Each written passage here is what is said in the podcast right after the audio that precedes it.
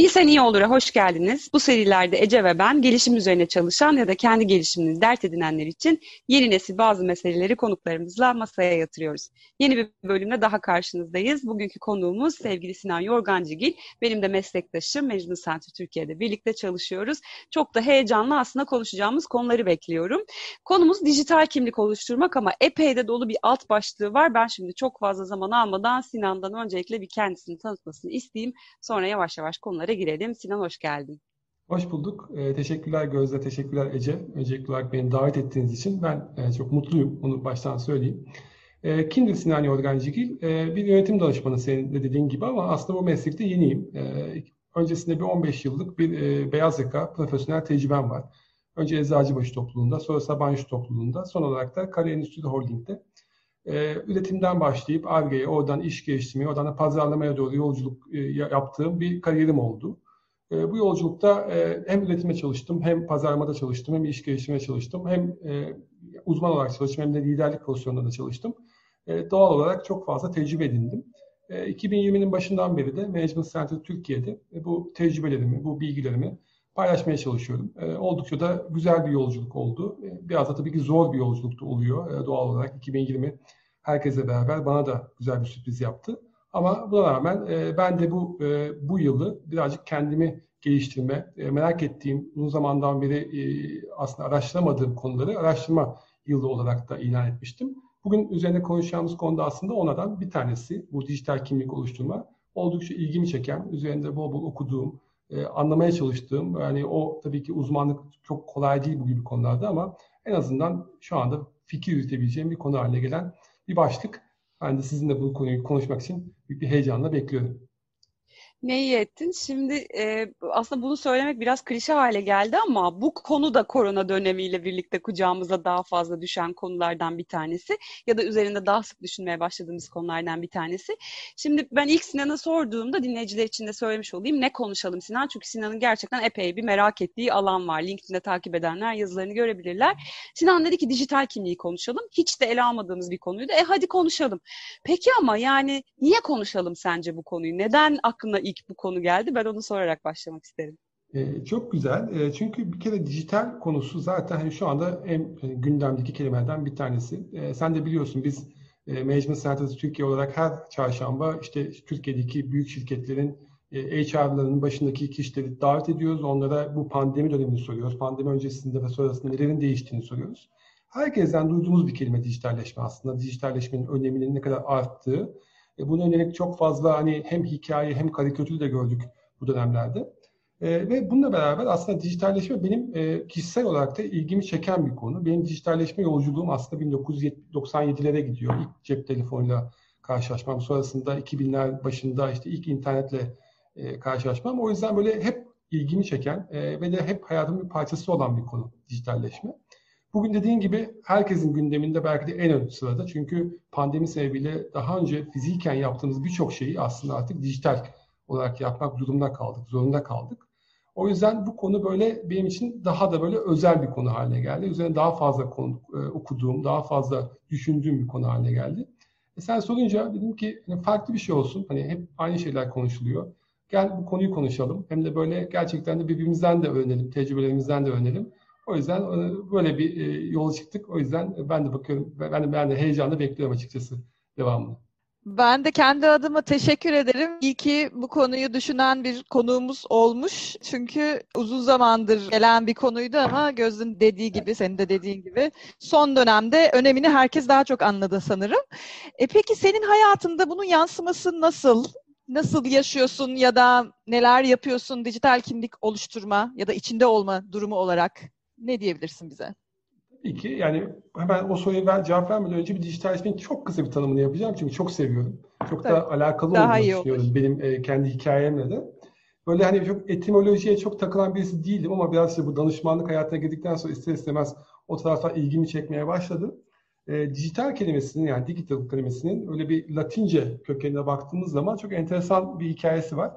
Digitus kelimesi e, işte Latince'de işaret parmağı anlamına geliyormuş. Ve işaret parmağıyla sayma işlemine digitus deniyormuş antik çağlarda. Yani aslında parmakla saymakla alakalı bir hikayesi var. Bunu ben bugüne getirdiğim zaman şunu görüyorum. Yani o klasik dijitalleşme haberlerinde hep görürüz ya bir baş parmak içerisinde böyle elektronik devreler olur. Muhtemelen onunla bir alakası var. Bir de bu işte şu anda o dokunmatik ekranlarla beraber, o akıllı cihazlarla beraber baş parmağımızla veya işte işaret parmağımızla o büyütme, küçültme simgeleri de aslında dijitalleşmenin belki de bugünkü parmak hikayesi olarak karşımıza çıkıyor. Bu çok hani enteresan gelen bir e, konu. Benim tarafımda nasıl bir hikayesi var?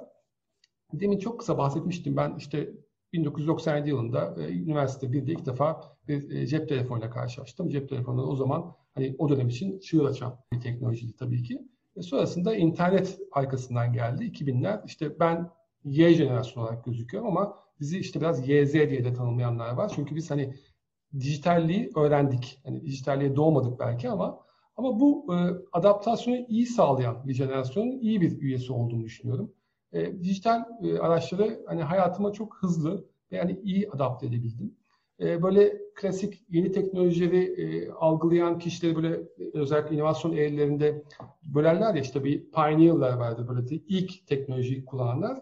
Bir de öyle adaptörler vardır. Biraz daha böyle hani erken safhada adapte olanlar. Ben biraz oradayım yani. Çok da böyle kalkıp yeni teknolojilere hemen saldıran bir kişi değilim.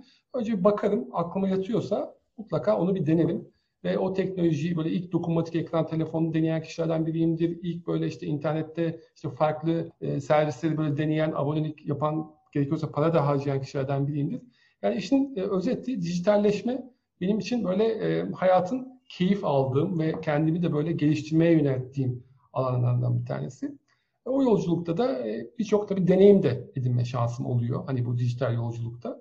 Bunları da şu anda belki biraz daha göz önünde olan e, LinkedIn e, profilimde işte oradaki e, iletişim ağında paylaşmaya çalışıyorum. Gözde söyledi. Gerçekten de hani ilgi alanım geniş.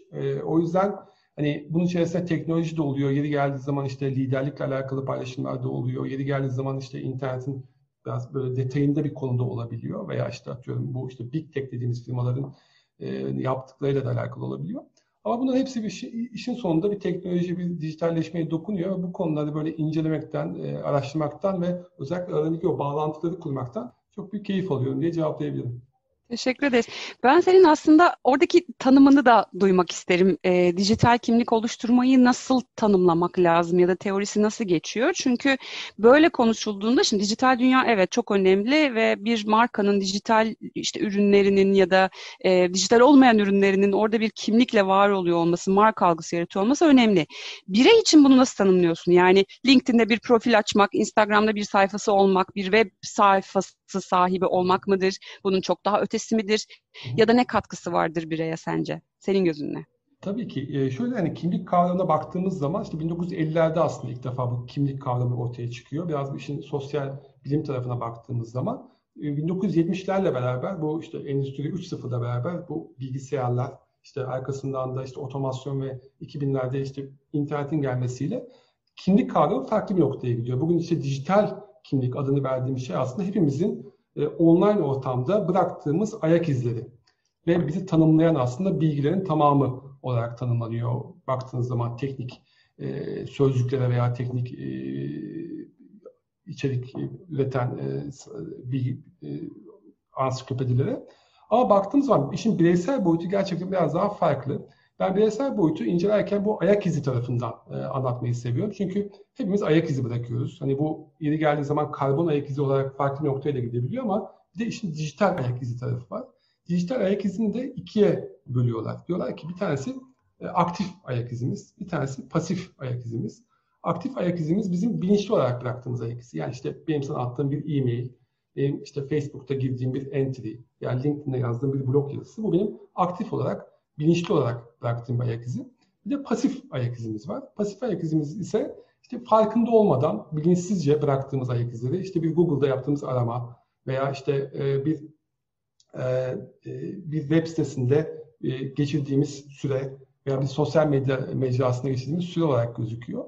Bunların hepsini kavradığımız zaman aslında bu bizim işte bu online ortamda bıraktığımız dijital kimlikle beraber ortaya koyduğumuz bir bir ayak izi, bir, bir bizim bizi tanımlayan bir veri seti haline geliyor. E, bunun e, iyi yönetilmesi gerektiğini düşünüyorum. Çünkü dediğim gibi bu hem aktif tarafı hem pasif tarafın farkında olursak aslında çok da değerli, çok da bizim için aslında bir değere dönüşebilecek, bir katma değere dönüşebilecek bir veri setinden bahsediyoruz. Ama eğer bunun çok farkında olmazsak işte bu sefer bu verilerimizi kullanan büyük şirketler açısından da bizim biz çok büyük bir kaynağız. Kaynak olarak kullanılmaya başlıyoruz. E, buna yönelik e, çok güzel bir kitap da e, okudum yakın zamanda. Belki onu da e, paylaşmakta fayda var. Bernard Ma diye bir adam var. Bernard Ma hatta kitabı da böyle şu anda elimde. Büyük Veri İş Başında diye bir kitabı var. Bu kitapta 45 tane şirketin bu büyük veriyi nasıl kullandığını yani bizim o dijital ayak izlerimizi, dijital verilerimizi, dijital kimliklerimizi kullanarak bize nasıl ürün sattıklarını, nasıl hizmet sattıklarını anlatıyor. E, bu kitap içerisinde işte atıyorum Netflix'in yaptığı da var, Google'ın yaptığı da var, Amazon'un yaptığı da var. İşin özeti aslında e, benim açımdan eğer bilinçli bir şekilde biz bu verilerimizi yönetirsek, bilinçli bir şekilde ayak izlerimizi bırakırsak aslında burada hani ileriye dönük hem kurumsal hem de kişisel çok ciddi e, katma değer yaratma şansı olduğunu düşünüyorum. Bu işin e, belki biraz daha ekonomik tarafı.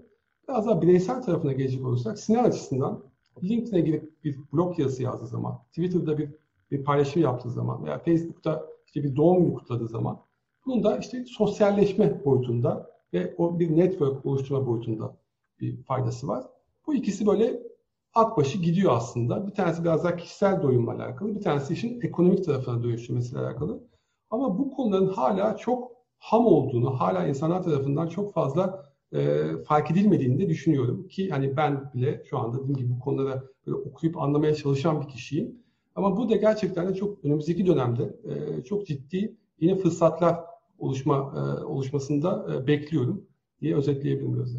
Ben şöyle bir şey düşündüm seni dinlerken. Bu konu şey gibi sanki sokakta, kamusal alanda davranışlarımızı işte evin içinde tek başına olduğumuz bir odadaki gibi değil, kamusal alandaki duruma göre ayarlıyoruz ister istemez. Yani demiyoruz ki ya ben istediğimi yaparım, özgürüm. Ee, bir gene bir kalıp içinde davranıyoruz. Bunun pek çok sebebi var tabii en çok kendi faydamıza.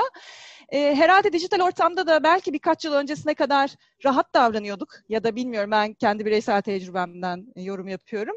Ama giderek işte senin demin bahsettiğin kitabın hani başlığından da anladığım giderek bunların nelere yol açacağın konusunda bilinçlendikçe herhalde e, tıpkı sokaktaki kamusal alandaki birey gibi online ortamda da aynı şekilde bir takım düsturlar edineceğiz gibi anladım. Bunu mu kastediyorsun? Doğru aslında. Evet, bunu yapmalıyız diye söylüyorum. Ama e, bunu yapmamanın da aslında bazı sebepleri de var arka planda. Çünkü bazen işimize de gelebiliyor. Mesela Amazon üzerinden örnek vereyim. Amazon e, bizim verimizi kullanarak bize ne rahatlık sağlıyor? İlk Amazon çıktığı dünyayı hatırlayın. Amazon neydi? Aslında bir online kitap satıcısıydı ve kitapla beraber DVD satıyordu. Temelde bize sağladığı en temel fayda neydi? Bu kitabı alan bu kitabı da alır. Bu DVD alanlar daha önce bu DVD'yi de beğendi gibi bize aslında başkalarının verilerini ufak ufak göstermeye ve onlardan aslında bir e, gelir elde etmeye başlamıştı. Bu tabii çok daha o zamandan masumaneydi. Ama bugün geldiğimiz noktada işte Amazon'un bu veri imparatorluğuyla bize satmadığı bir şey kalmadı. Ee, özellikle Amerika kıtasında. E, bu bir örnek. E, ikinci bir örnek de Netflix üzerinden örnek vereyim. O da güzel bir örnek çünkü. Bu veriyi eğer e, nasıl e, bizim e, lehimize aynı zamanda aynı zamanda e, gelire dönüştürdüklerine yönelik. Mesela Netflix'te e, açtığınız zaman kendi profilinizi e, size bir sürü film, dizi önerir. E, ama e, bu sizinle çok benzer e, alışkanlıkları olan veya daha önce sizinle benzer dizileri izlemiş kişilere bile eğer çok yakın bile olsanız farklı görsellerle gösterir. Bunun temel sebebi şudur. Sizin izlediğiniz eğer ağırlıklı komedi dizileri, komedi filmleri ise size daha çok o filmin komik sahnelerinden böyle görsellerle o filmi, diziyi satmaya çalışır. Ama siz biraz daha e, ağırlıkla korku veya gerilim izliyorsanız size biraz daha o filmler, diziler içerisindeki korku öğeleri üzerinden, görseller üzerinden bir şey satmaya çalışır. Yani bu da işte aslında o büyük verinin ne kadar fark, farklı şekillerde kullanılabileceğini, aynı zamanda bizim açımızdan ne kadar manipülasyona açık olduğunu gösterir. Yani senin sorunun cevabı evet e, artık dijital ortamlarda da bir düstura, bir bir, bir kurallar e, birliğine belki de ihtiyacımız var. Bunun da farkında olmalıyız. Geçtiğimiz gün bir arkadaşım şöyle bir şey söyledi. WhatsApp grubundayız ve bir arkadaşımız da hiçbir şey söylemeden WhatsApp grubundan çıktı. Ee, dedi ki böyle bir şey başımıza geldiğinde ben hepimiz bir evin salonunda oturuyoruz ama birisi hiçbir şey söylemeden kapıyı çekip çıkıp gidiyor gibi hissediyorum dedi. Benim için enteresan bir durma anıydı. Evet gerçekten de dijitalde birbirimizin üzerinde etkiler yaratıyoruz galiba ki ilişkilerimizi de etkiliyor gibi görünüyor. Bir yandan senin söylediklerinle Orwell'ın kitabını, meşhur kitabını düşünüyorum 1980 1984 e, çok yaşar haldeyiz. İşte Social Dilemma ya da Black Mirror gibi diziler, belgeseller de epey bizi bir parçacık bu tarafta sarstı sanki. Şimdi ben bir de işin persona oluşturma ve sahicilik boyutunu senden aslında duymak isterim. Çünkü bir işte bir gözde kimliği var gerçek hayatında belki e, işte sevdikleri, sevmedikleri neyse. E, bir de işin dijital taraftaki boyutu var. Burada e, paylaşımlarımız var, paylaşmadıklarımız var ama hepimiz galiba bir, bir bir, bir şeyler oluşturuyoruz yani bir varlık oluşturuyoruz orada mesleklerimiz ya da e, kullanım oranlarımız doğrultusunda. Burada sahiciliği yitirmek bence epey e, insanı zorlaştıran bir alan olurdu diye düşünüyorum psikolojik açıdan ki hani birçok araştırmada bunu gösterdi. Şimdi sana topu atayım. Sinan sen ne düşünüyorsun o tarafta? E, kesinlikle yani baktığın zaman hani bir dediğim gibi fiziki Sinan var. Bir de dijital ortamda hani bir şeyler anlatan, bir şeyler paylaşan, e, bir şeyler beğenen en temelinde aslında. Beğenmek de çünkü günün sonunda e, sosyal medyanın artık olmazsa olmazlarından bir e, aksiyonu, bir sinyal var. Bunların ne kadar farklılaştığı konusu hakikaten çok enteresan bir konu. Yani özellikle işte bu e, sosyal medya mecraları içerisinde de bir ayrışma var. Bu da eminim ki siz de farkındasınızdır. Özellikle bu son yıllarda 2016'dan sonra e, belki biraz Amerika'daki o başkanlık seçimiyle beraber de bütün dünyanın gözüne batan o işte Cambridge Analytica skandalıyla beraber gözüken e, hem insanların beğenileriyle beraber aynı şekilde insanların tarzlarına, insanların kararlarında manipülasyona kadar gidebilecek tarafta etkisi olan bir aslında mecradan bahsediyoruz. O yüzden o sağcılık konusu oldukça kritik bir konu.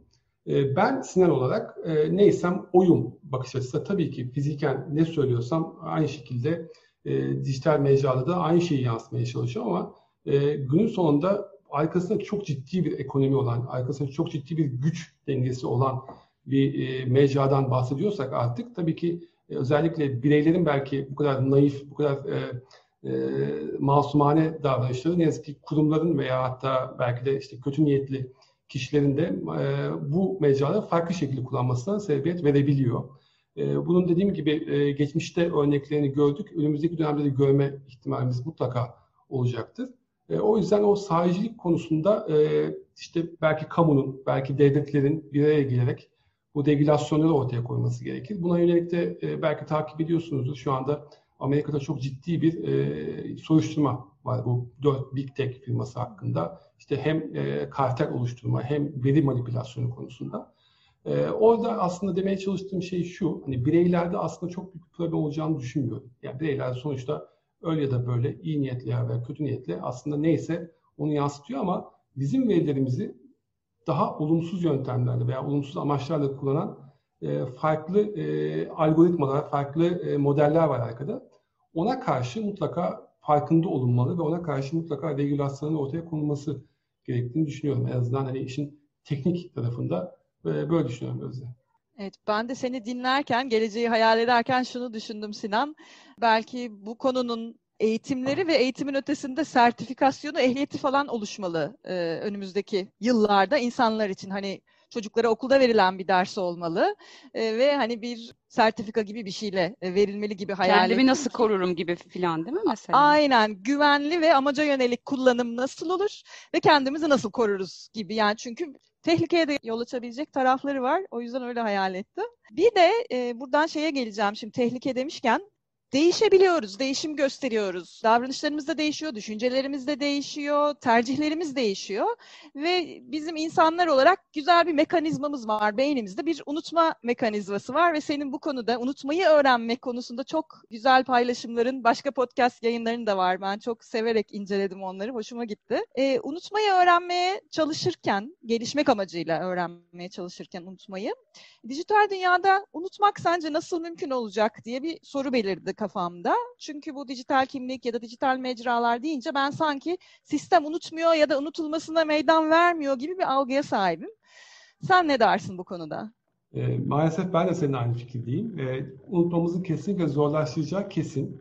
E, bundan yönelik de hani en aklıma gelen en e, basit örnek şu. Hani cep telefonları çıktığından beri hangimiz e, bir telefon numarasını hafızamızda tutmaya e, devam ediyoruz. Yani çok hani yakın kendi evimiz veya çok sevdiklerimizin telefonu haricinde. Ve veya işte Facebook çıktığından beri hangimiz e, çok hani sevdiklerimizin haricinde insanların e, doğum tarihlerini bir yerlerde yazmaya veya akılda tutmaya çalışıyoruz. Yani hakikaten e, bu teknoloji, bu dijitalleşme birçok e, noktada olduğu gibi bu hafızamızda, hafızamızda tutmaya alışık olduğumuz belli başlı bilgileri de e, değiştirdi. Buna yönelik dediğim gibi yani bu e, işte e, benim en sevdiğim laflardan bir tanesi bu işte e, önümüzdeki yüzyılın e, cahilleri konusundaki o Alvin Toffler'ın o güzel sözü. E, çünkü gerçekten de hani bazı şeyleri öğrenmek için bazı şeyleri unutmamız gerekiyor. E, beynimiz de bu şekilde çalışıyor. Yani bir beyin bilinci değilim ama hani bunun üzerine e, yaptığım okumadan en azından şunu gösteriyor ki beyin bir e, kendini koruma mekanizması olarak, hayatta kalma mekanizması olarak aslında zaten unutmayı e, ortaya koyuyor. Buna yönelik çok güzel araştırmalar var. E, fakat e, maalesef bu dijital dünya bize unutma konusunda biraz çelme takıyor. Yani çünkü beyin şunu istiyor. Diyor ki benim için e, eğer hayati mesele değilse ben bunu unutayım ki yeni bilgilere yer açayım. Ama maalesef bu dijital dünya bizim o unutmak isteyeceğimiz şeyleri de bize sürekli hatırlatıyor. Ee, burada da hani biraz işte demin de social dilemma dedik. Social Dilemma belgeselinde buna yönelik çok güzel bir e, canlandırma var. Hani izlemeyenler varsa Netflix'ten mutlaka izlesinler. Hani o sizi tekrar o oyunun içerisine, o sistemin içerisine çekene kadar sağdan soldan işte geçmiş fotoğrafınız, geçmiş doğum günü kutlamanız, geçmiş işte e, en son şurada yaptığınız e, toplantının görseliyle sizi sürekli böyle tekrar o sistemin içerisine çekmeye çalışan dünyadan bahsediyoruz. Unutmakla alakalı beyin dediğim gibi zaten hani temelde e, eğer bir yoldan sürekli gitmiyorsanız oradaki artık bağlantıyı kopartıp size unutma şansı veriyor. Fakat bu yolu sürekli böyle zorlayan bir dünyadan bahsediyoruz bu dijital tarafta.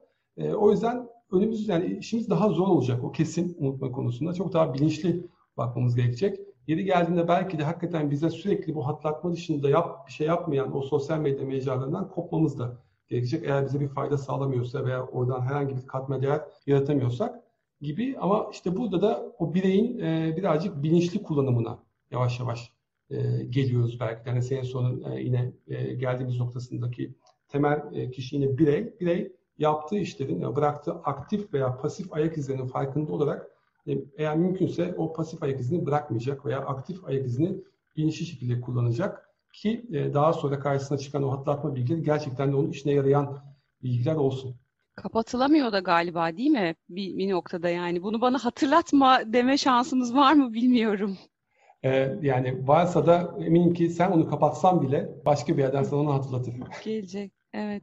Ee, şey özelliğini kullanıyor musunuz bilmiyorum ama telefonlarda var ya birçok telefonda var işte belirli bir süreden sonra bunu kapat, bunu bana gösterme. Hmm. Ben bir süredir kullanıyorum. Gerçekten de çok faydasını gördüm.